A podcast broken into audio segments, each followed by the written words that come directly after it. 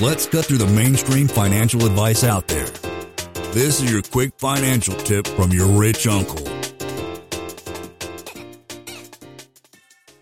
A lot of you guys are, you know, salary workers or entrepreneurs, uh, business folks.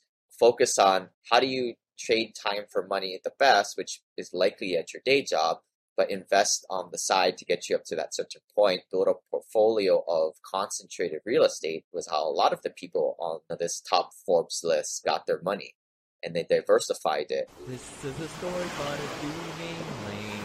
Then one day he went and tried to rent them out, and then he became one of the rest. To get rich, you need to really concentrate what you do first. Now, a lot of you listening, you guys are just salary guys, high paid salary guys. A lot of you guys make a hundred, two hundred, three hundred thousand dollars a year plus per person. But the concept that they talked a lot about is if they looked at the people who got up to the Forbes 40 list, you know, your top billionaires, and then you take a look at the people that left that list, I think you'll find some very similarities where the people who got up to the list, they were very concentrated, and the people who left the list lost a lot of net worth they did that because they weren't diversified. And what got them there was ultimately what got them kicked off the list. Uh, great example. If you guys are familiar with Forever 21, it was like this Korean couple. They went all in on retail and just expanded like crazy. Some bad luck. 2008 recession happened and the rise of e-commerce, but what they should have done is they should have found a way to diversify, maybe in the same industry to leverage their networks and current infrastructure, but perhaps they should have diversified. I think they lost well over half of their net worth. Well, they got a billion bucks, I'm sure.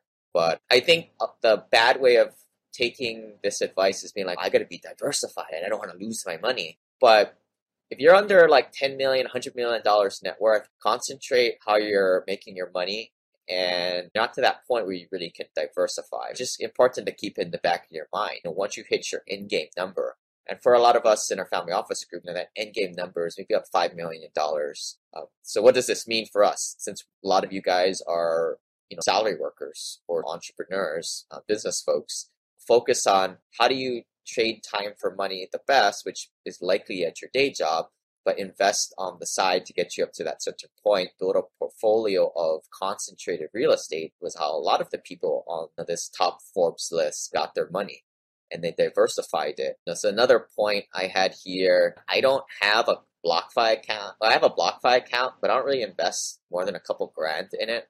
For me, it's a waste of time, right? My time is better spent finding real estate deals. If you guys are working a pretty simple 40 to 50 hour a day job, you've probably got some time on your hands. But no offense, your time might be better spent learning a little bit about Coinbase, BlockFi, some DeFi platforms, playing a little bit of money on there than to deal with a bunch of turnkey rentals or something like that. If you guys make over a couple hundred thousand dollars, few hundred thousand dollars a year, I would say perhaps unless you're really ambitious and you don't have kids, got some free time on your hand, you've got a little bit extra bandwidth, and you find it fun, if all those things line up, then yeah, knock yourself out or learn a little bit about it. I like the world of crypto is going, but for me, I've made the conscious decision as an operator of apartments that I need to focus on that and stay in my lane. Another thing that they talked about was this concept of avoiding locker room talk or the common guy. Once the common guy starts to talk about deals or there's this great startup company or tech company that's coming up, my friend knows them, he, he trusts them or you know, taxi cab driver talking about you know, some kind of deal, whether it's real estate or tech or just some business. And you start to hear these wordings of, we're going to go 8 to 12x in the next few years. But you got to get in now. This is the last week. That's just a sign of a sucker deal. And that's what's really hard. When you're just some average guy, and I still put myself in this category, you're not getting access to good deals. You're just getting access to these sucker deals. If they were that great deals, you and I probably wouldn't really get access to them. Whenever there's like that false sense of scarcity, right? You got to get in now, man. There's this crypto thing is going to blow up. That's a surefire way to know of a scam, multi-level marketing type of thing. We've talked about that in the past in the investor letters where groups will pump up one garbage coin and it just becomes like a Ponzi scheme where the first people who were in they got out, and then everything tanked as everybody is in that kind of vesting period. This website offers very general information concerning real estate for investment purposes. Every investor situation is unique. Always seek the services of licensed third-party appraisers and inspectors to verify the value and condition of any property you intend to purchase. Use the services of professional title and escrow companies and licensed tax, investment, and or legal advisor before relying on any information contained herein. Information is not guaranteed as in every investment there is risk. The content found here is just my opinion and things change and I reserve the right to change my mind. Above all else, do your own analysis and think for yourself because in the end, you are the only person who is going to look out for your best interests. Lane is not a lawyer, CPA, but the dude did quit his engineering job and now owns thousands of rental properties.